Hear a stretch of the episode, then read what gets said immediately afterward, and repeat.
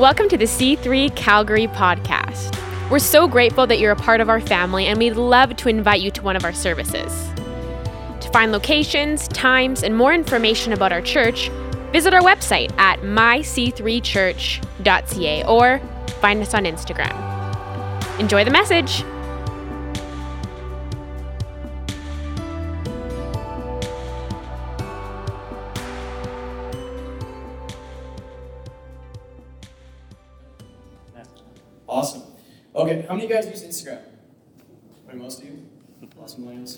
Um, on my Instagram this week, I made a, a, some short questions just to kind of gauge the topic of evangelism with current Christians. A lot of millennials responded, Gen Z, and just to kind of see where we're at with some of these questions around faith and sharing. And I was shocked. There's about 60 people that actually responded to that survey. Usually with evangelism surveys, it's kind of like, yeah, people just kind of get to like the flames or TikToks or whatever is going on. Um, so one of the questions I asked was, do you think you can share the gospel without words? How many of you think you can?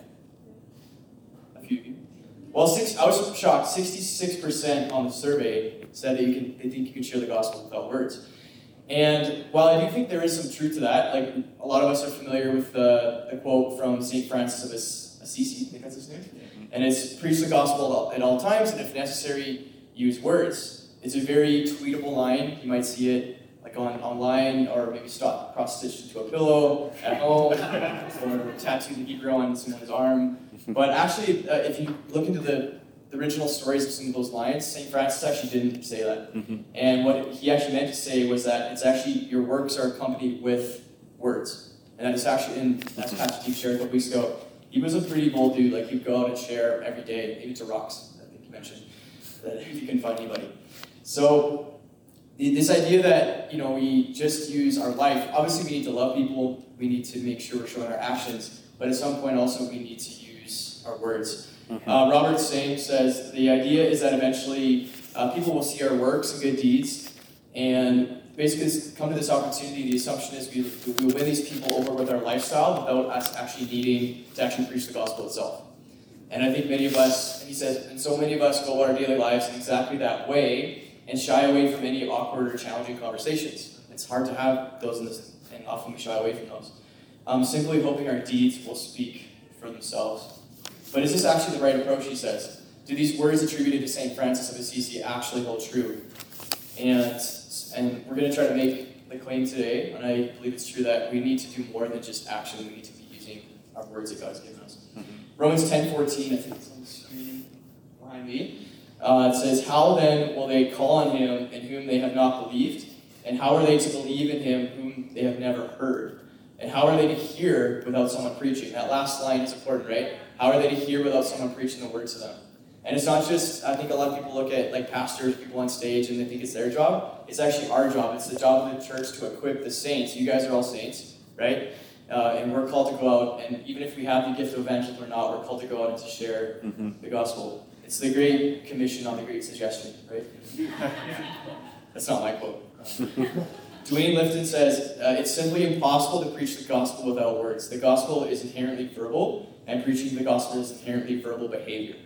Right. You need both. Mm-hmm. Colossians 4, 5, and 6, just some more verses that kind of back this up. Walk in wisdom toward outsiders, making the best use of the time. Let your speech, again, words, right? Always be gracious, seasoned with salt, so that you may know how to answer each person.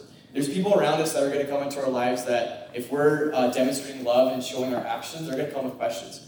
And they're going to come, and if we just shy away and be like, dude, we just, just love on, right? Christians say that a lot. if we just love on with actions that don't have words, we're not going to be able to give answers. Mm-hmm. Uh, 1 Peter 3.15, but in your hearts, honor Christ the Lord, that's first, as holy. Always be prepared to make a defense to anyone who asks you for the reason for the hope that is in you. Yet do it, this is the key part, with gentleness and respect. I think there's a reason that Jesus, one of two of the names for him is the Lion of Judah and the Lamb of the Lamb of God. A lion's very bold. We need boldness of God to preach the gospel, to share it, obviously with kindness, but we also need the gentleness of a lamb to do it with, and not because we, we all see those people, right? They get out there and they're just very, probably some of us have done it as well. Um, it's a balance. And I think the, the other point with this, is it's not wrong to get into I don't know if the right word is arguments with people, but there's people that will have genuine questions from other faiths and religions, even people at our workplaces and our schools. And it's not wrong to get into reasonable discussions with people, even if it's different than what we believe. I think the key is like Pastor Steve talked about last week. We're not trying to win arguments, we're trying to win people to, to faith, right? And it's okay to get into even, uh, yeah, different discussions and, if you will, debates and all that stuff.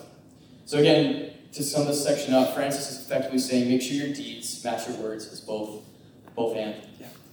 Uh, Greg Koukl, I think that's his, his last name. He's a theologian. He says, here's the key principle: without God's work, nothing else work works. But with Mhm. God's work, many things work.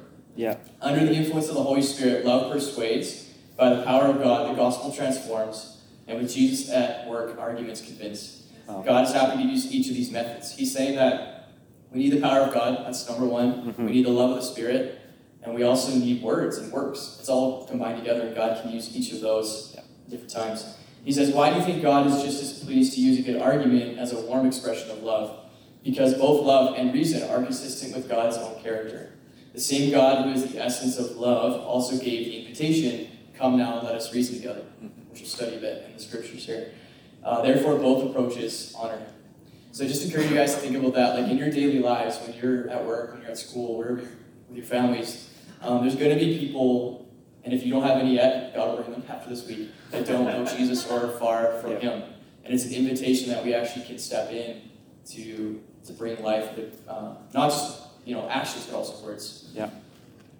Uh, so today's passage we're going to be studying is Acts 17, uh, verse 16 to 34. I think it's coming up on the screen there. So, kind of the background for the story. This is uh, Paul. This is taking place in Athens. Uh, Athens is obviously Greece, and it was known at the time as one of the top philosophical centers in the known world. And uh, mo- I guess I'm trying to think of a modern example. It would be very much like going to a Harvard and, and meeting these professors and people that are very uh, smart. And it'd be, for the average person, even for Paul, say very intimidating to go to this kind of center of knowledge and philosophy of the world. And so, kind of, this Act 17 continues Paul and Silas' travels out of Macedonia and into Greece. Um, they have been through modern day Asia Minor. Uh, they've you know, skipped down the coast. They've, uh, they've established a, a strong church at Philippi, and this is just continuing on the story from there. So we'll read uh, most of it here. So we'll start in verse 16. So it says, now while, now while Paul was waiting for them at Athens, his spirit was provoked. Remember that word, provoked. We'll get to that. Within him, as he saw that the city was full of idols. So he reasoned in the synagogue with the Jews and the devout persons and in the marketplace every day with those who happened to be there. Some of the Epicurean, I think that's how you say it, and Stoic philosophers also conversed with him. And some said, What does this babbler wish to say? Others said, He seems to be a preacher of foreign divinities. I just picture them in that line, like using like a, a very smart accent, maybe British. He seems to be a preacher of foreign divinities. Because he was preaching Jesus and the resurrection. And they took him and brought him to the Areopagus, saying, May we know what this new teaching is that you are presenting. For you bring some strange things to our ears. We wish to know, therefore, what these things mean. Now all the Athenians and the foreigners who live there would spend their time in nothing except telling or hearing something new. So, kind of some background on this these people were actually very open to new ideas. And they would have people come in from different backgrounds, different religions, and, and actually they would go and present uh, different ideas to, uh, to the people. So, verse 22 So, Paul, standing in the midst of the Areopagus, said, Men of Athens, just imagine him getting up there like the Sparta voice. I perceive that in every way you are very religious. For as I passed along and observed the objects of your worship, I found also an altar with this inscription To the unknown God, what therefore you worship as unknown, this I proclaim to you. And as from verse 24 on, then he transitions to actually starting to share about the gospel and sharing the good news of God. So we'll go down to verse 27. He says that they should seek God and perhaps feel their way towards him and find him. Yet he is actually not far from each of us. For in him we move, we live and move and have our being, as even some of your own poets have said, for we indeed, we are indeed his offspring. And we'll go down to verse 32. Now when they heard of the resurrection of the dead, this was the response to the Paul presenting the gospel. Some mocked, but others said, We will hear you again about this. Again, curiosity. So Paul went out from their midst, but some men joined him and believed. And among them were Dionysius the Areopagite and a woman named Damaris. So pastors love to use alliteration, so I kind of continue the trend. Um, these are four super spiritual evangelism points from Paul in this passage. They're not super spiritual. But number one is uh, provoking. And so in the first point, we see that actually when Paul enters Athens, his spirit was provoked uh, because of the idols. And so I think this is a lesson for us in our modern day uh, that we need to have the same posture. Yeah. The Greek word for provoked, I think, I'm not a Greek scholar. I love Greek food. I love opa. And hero wraps from opa. Uh, it's paroxysmal. You guys want to say that? Say it? If anyone's a Greek scholar, feel free to correct me. Uh, it means to spur on, urge, irritate, arouse to anger. And so Paul gets to this new city, and the first thing he does is God's Spirit is provoking him that these are the idols in the land that we need, you need to be aware of. It wasn't let's go evangelize, it wasn't go let's go pray for people. It was actually that his spirit was provoked. Mhm. God was stirring his heart for these people and what uh, was blinding them and, and kind of blinding them from Jesus. And so it leads us to this point that in our own lives, spiritual stirring leads to cultural shifting. Spiritual stirring, so when God uh, stirs our spirits, so if we're in, say, in uh, our workplace, God, what, what, what are you stirring in my spirit today? What are the idols in this place? What are the things that are blocking people from knowing you? And that actually leads to cultural shifting, not in the moment, not always right away, but it will open the door for, for that atmosphere to be shifted just Jesus is stepping in. Yeah, it's good. That's number one, provoking of these super evangelism points from Paul. Uh, number two is presentation. We see that in this passage that Paul was an active dialogue, not just in the, the synagogue or the religious places, but actually the marketplace. And we see here that he wasn't divided by secular or sacred, uh, which often we see in our world today. Like how common is it, and I've been in this camp, we can get into our Christian circles and go for brunch after church and just go from Christian event to Christian event. But he actually, he didn't just stay in the synagogue, he went out, and every day it said that he was going into the marketplace and just talking to people, doing life. He was doing the small things that actually led to bigger opportunities opening up. Yeah. Um, it's interesting that it's this word, the Epicureans, they were these pretty, pretty influential people. Uh, their views about God were similar to deism. So that's the kind of view that there is a God out there, but he's kind of not really active. He's just made the world. He's kind of hands off. And the life goal for these Epicurean people were, was pleasure. And they defined pleasure as the lack of physical pain and emotional disturbance. Whereas the Stoics, mentioned in the second group, uh, they believed that God was every kind of this universalistic universalism mentality where God's everywhere, he's in harmony with nature, and man conquered the world by conquering himself. And so that whereas the Epicureans believed pleasure and happiness was the ultimate end, the Stoics believed in virtue, wisdom, and goodness toward every living thing, enabled the individual to reach perfect union with, with kind of this universal or pantheism view. If you like history, that there you go. um, it was cool because again, this, this opportunity that Paul, because he was engaging in the uh, the synagogues and also the marketplace, he was just doing small obedience. He was just doing his Mhm. daily thing, Sure. obeying God. But this small obedience actually led to significant opportunities in the kingdom for him in Yeah. the city. I'll say that again. Small obedience leads to significant opportunities in Mhm. the kingdom. And because of his small obedience, guess what opened up? He gets to go to the highest court, the Areopagus court, which is the highest court in the land, and God gives him a space to go and speak to these people. And so Areopagus was Athens' chief, chief court, consisting of probably about a, maybe 100 elite, elite members. And so they had the authority basically in the land to evaluate new cults coming to town and to evaluate potential leaders. So he's stepping into this, you know, just the marketplace is the simple areas, and God opens the door and said, No, you're going to go before the top of the land and have influence. So that's number two. So again, one is, uh, what was the first? Provoking. We need to make sure that we're uh, asking God to, to, you know, to stir our spirits to what He's doing in the culture and the things that are there. And then number two is presentation. We need to make sure we're obedience in the, in the small things. Number three is perception. Uh, if you guys go back to verse 22, you notice that he says, uh, Men of Athens, I perceive that in every way you are very religious. I think sometimes in that in this culture that word can be kind of weird, like, oh, you're religious, man. What does that mean? Right? Like, but actually in this culture, that was actually seen as a compliment. Uh, Paul was complimenting them by saying that they were religiously observant to other religions and cultures and that they were open-minded to that stuff. And so he starts with a compliment of their culture.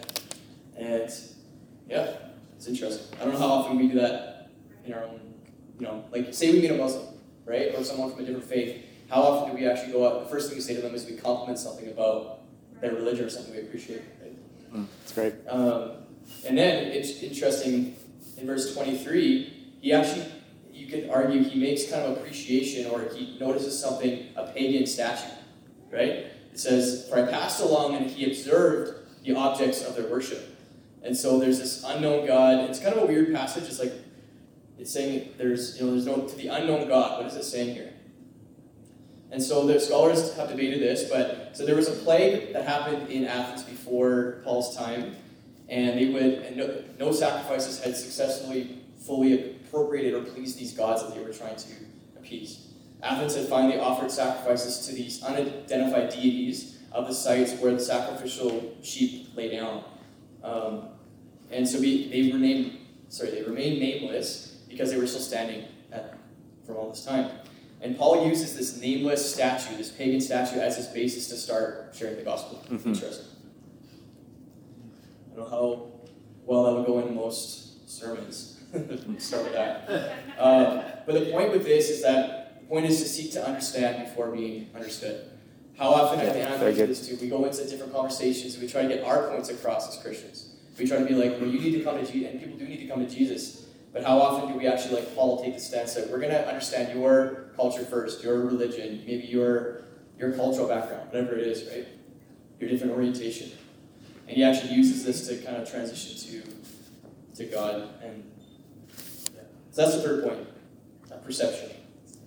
Number four is proclamation. So Paul uh, is making reference to these cultural things that they're understanding, and then this opens the door for boom for him to share the good news of the gospel Mhm. with people. Verse 28, again, he does this again and again. If you just read it fast, you probably wouldn't notice it, but he actually quotes a pagan poet. Verse 28, as even some of your own poets have said, for we are indeed his offspring. He's using this pagan poet line to bring it back to God. Yeah. It's interesting. Yeah. So I wonder, like, how often of us, like, often I think sometimes in the church, people scare us and tell us not to study other religions. Like, not to get to know, like, say there's a Muslim group on campus, like, not getting to know them. Or, oh, I guess the example I can think of is maybe the Mormon missionaries that come around, how often do we close the doors when they come and knock? But, I've done it. Um, um, but yeah, but I think maybe Paul's actually giving us an invitation that we can go deeper with these people, to Yeah, actually invite them in to our homes and start to engage in conversation and understand a bit of their how they grew up and their experience. Um, there's a story. So I, as uh, Pastor Steve mentioned, I've done a little bit of ministry. I did two years before uh, t- uh, before the COVID happened in Thailand. I was working in anti-human trafficking work there. Crazy stories that we saw of God's power moving in that world. And one of the things was I, I guess my Western view of lens had always been, you know, you see like you go to Sunday service and someone raises their hand, they come to faith, and that's God can move through that. But I believe the gospel transcends culture. Mhm. And no matter who you meet, no matter what country you go to, the gospel, the good news that Jesus can work in many different unique Yep. ways, like we're seeing in this passage. And there was a our Thai, my Thai teacher. She had about seven or eight Christians that were in her classes that God just orchestrated. It was not planned, but she had like eight Christians at the time that just were, were pouring into her. And she was very high up in the Buddhist temple system. Like she would just crazy demonic stories that she had of encounters with the uh, darkness and but she was very curious about all of us. And she goes, You guys, she could sense that we had some kind of light. She could actually pick that up even though she wasn't a Christian. And over time, about a year, um, she finally wanted to know about Jesus. And but over that year, all of us would ask her a question about her faith. I knew nothing about Buddhism before talking to her, and I learned everything that I know about Buddhism now because I asked her questions, and then she started to get curious, right? Just like in this story, the response of people, some mocked. There's always going to be people that mock when we Mhm. hear, when we preach the good news that's going to happen. Yeah. You know, the world, Jesus says the world's going to hate you. So if you think you're going to share the gospel and everyone's going to like you, we're not called to be liked by people, Yeah. right? It's great. Very good. So yeah, so there's good, but any anytime the gospel is preached or proclaimed, there's going to be curiosity. Yeah.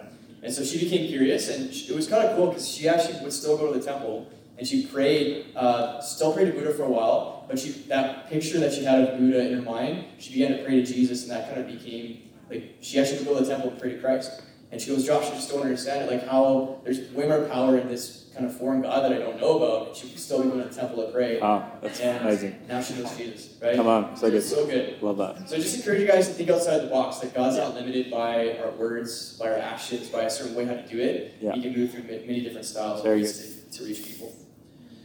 Um, kind of back to that survey. So just uh, there was a couple other questions. Forty-six percent of the respondents this week said they find it hard to share their faith uh, in this current culture. Uh, 48% say they they feel equipped to share the gospel, so that means 52% say no. And that's our job as a church, is to equip you guys, all of us, to go out and, and live the lives of Christ in us, right? And be the church. Um, this one was interesting. Is evangelism easier for certain personality types? 91% of the 60 people that responded said yes. And I get it in theory because like it's easy to look at like someone who's very extroverted or, or someone who has a gift of evangelism and to say like, oh, they just it's easier for them. They're just a people person, right? Or they're I'm introverted. It's just these lies that we we take on because like we talked about, like boldness actually doesn't come from us or our personality type or our Enneagram number. Yeah. You know, yeah. if you're a nine and you like to avoid conflict, that's okay. But boldness can still come upon you, right? Yeah, yeah. very good. And so, yeah. and that's we'll, we'll talk about that later more about boldness. But there was a study done by Barna Group, they're a research group in the states.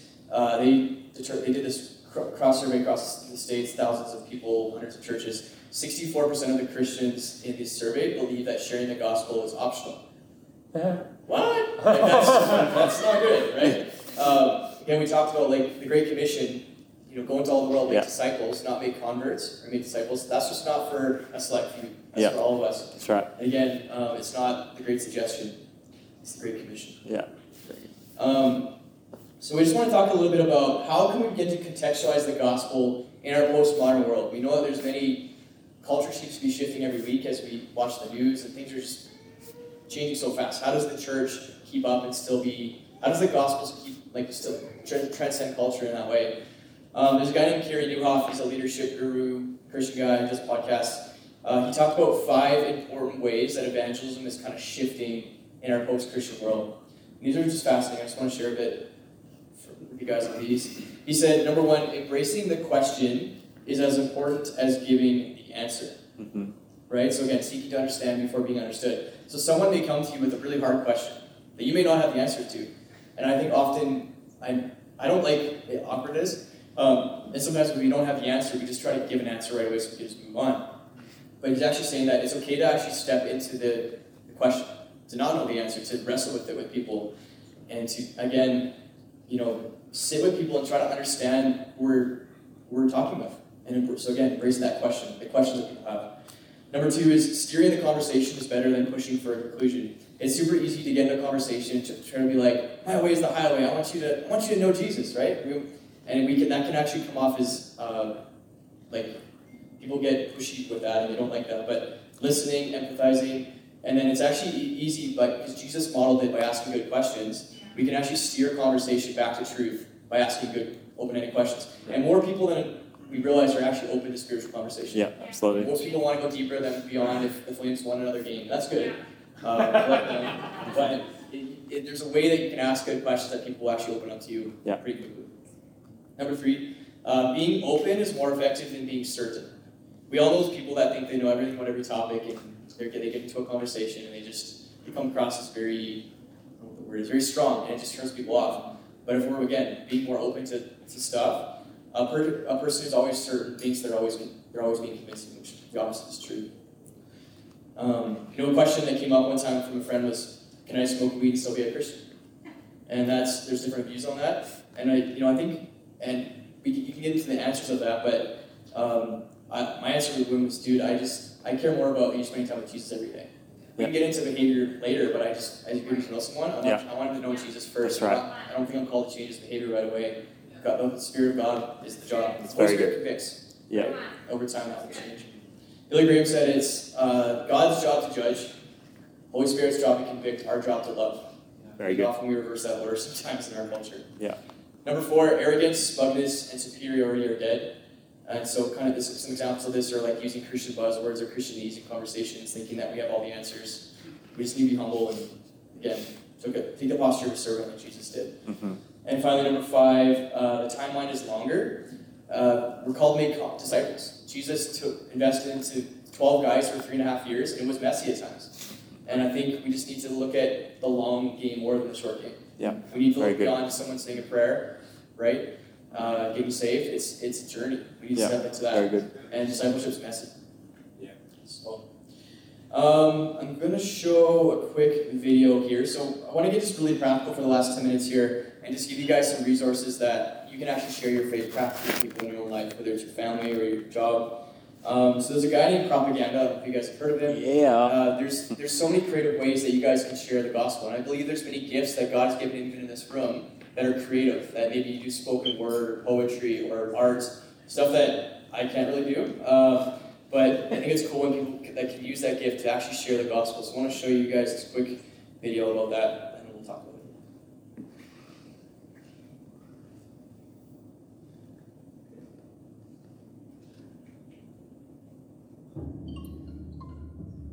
It's the full story of life crushed into four minutes. The entirety of humanity in the palm of your hand, crushed into one sentence. Listen, it's intense, right? God, our sins, paying everyone life. The greatest story ever told that's hardly ever told. God. Yes, God, the maker and giver of life. And by life, I mean any and all manner and substance, seen and unseen, what can and can be touched, thoughts, image, emotions, love, atoms, and oceans, God. All of it is handiwork, one of which is masterpiece, made so uniquely that angels look curiously. The one thing in creation that was made with his imagery, the concept so cold. It's the reason I stay bold, how God breathed in a man and he became a living soul formed with the intent of being infinitely, intimately fond, creator and creation held in eternal bond. And it was placed in perfect paradise till something. A species got deceived and started lusting for his job and oddness to complaints, as if the system ain't working. And used that same breath he graciously gave us to curse him. And that sin seed spread through our soul's genome. And by nature of your nature, your species, you participated in the mutiny. Our, yes, our sins. It's nature inherited. Black in the human heart. It was over before it started. Deceived from day one own. There's not a religion in the world that doesn't agree that something's wrong with us.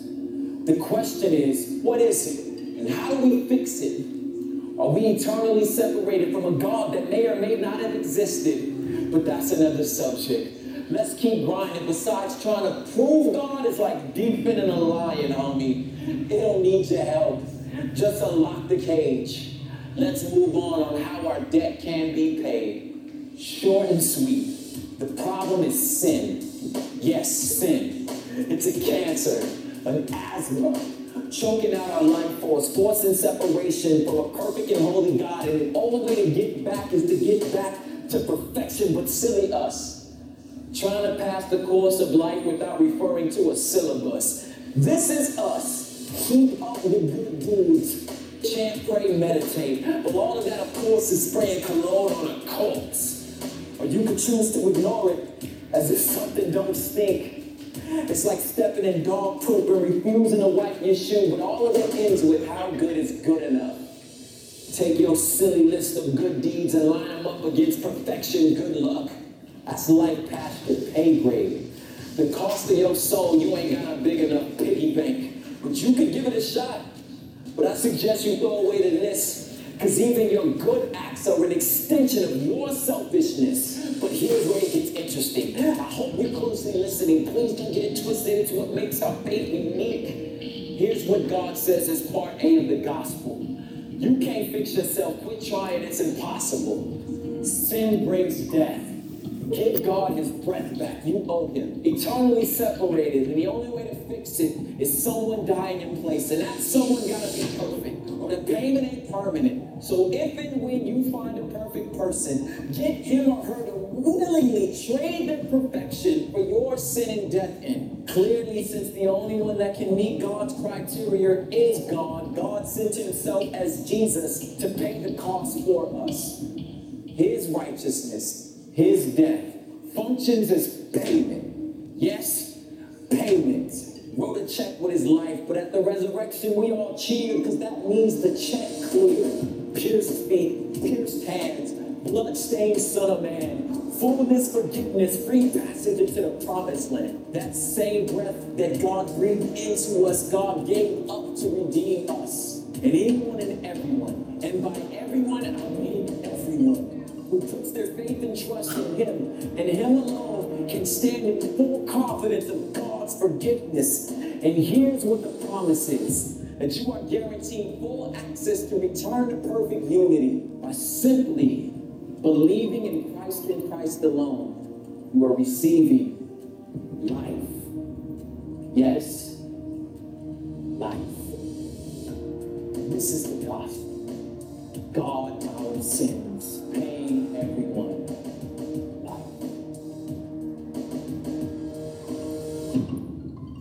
Yeah. Isn't that good news? Yeah.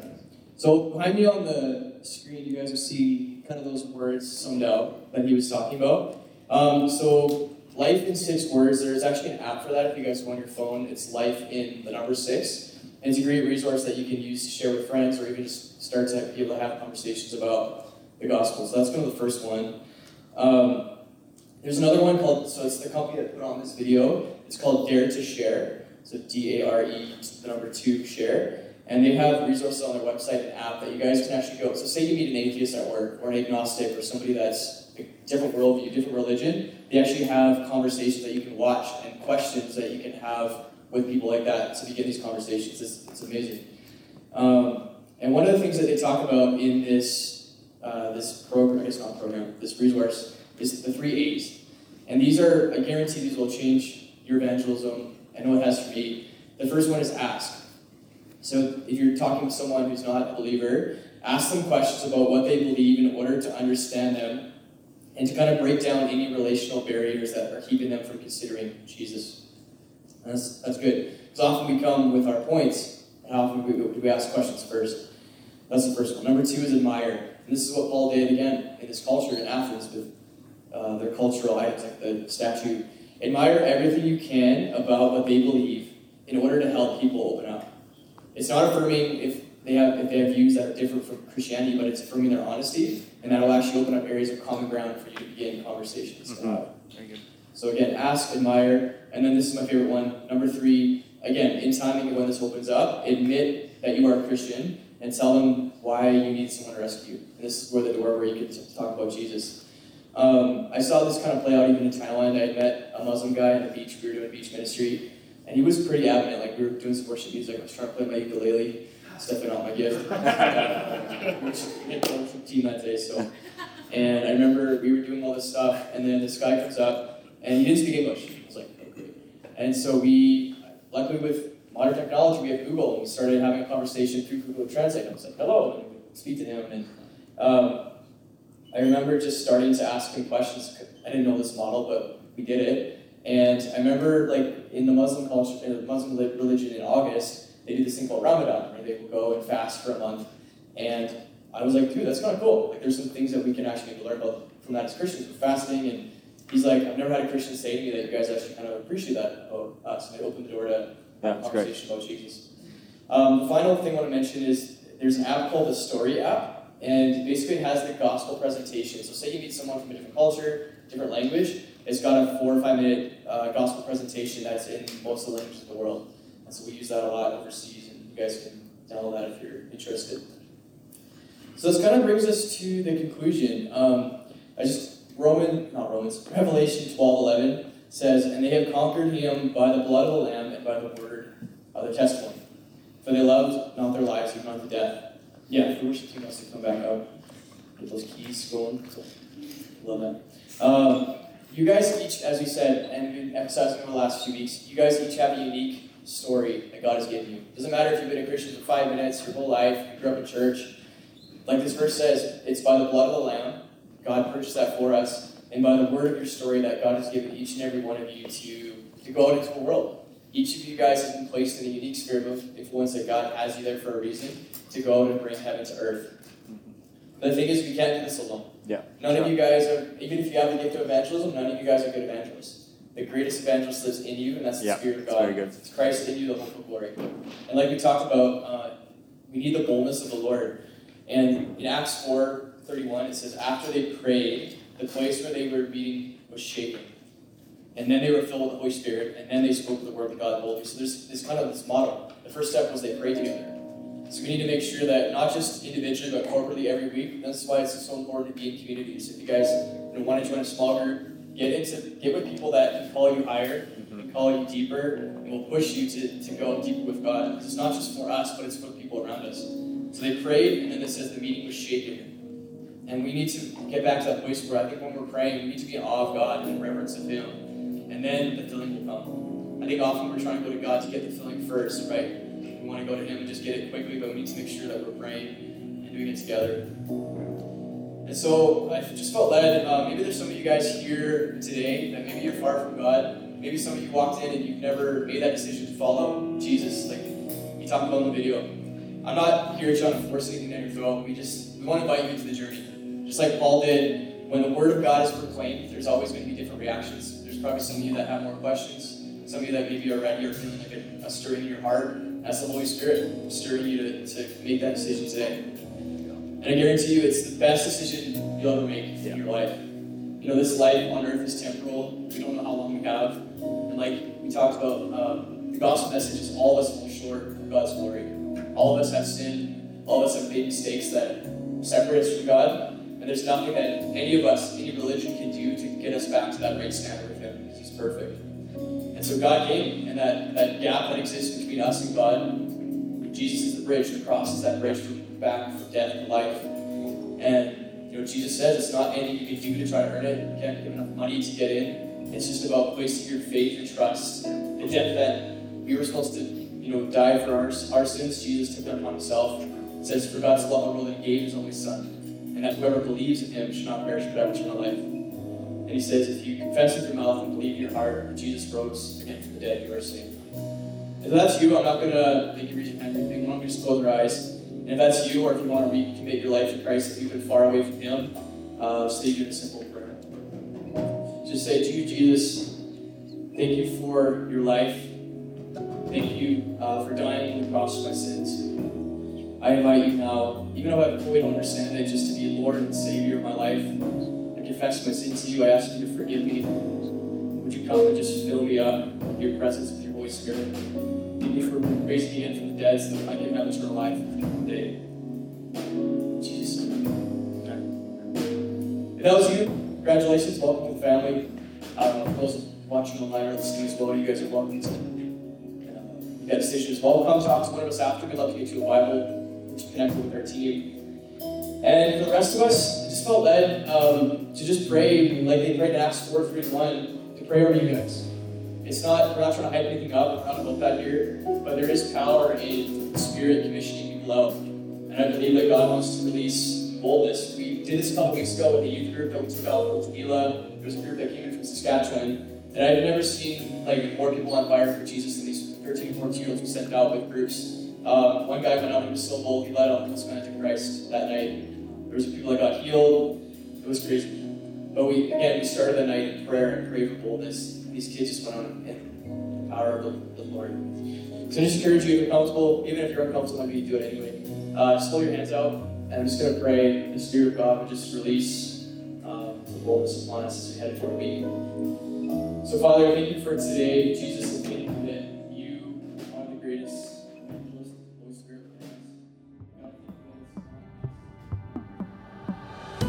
Thanks for listening. To hear more messages like this one, make sure to subscribe to our podcast and check out our C3 Calgary live stream on YouTube. If this message resonated with you and you'd like to give to our church, you can do so on our website at myc3church.ca. See you next week.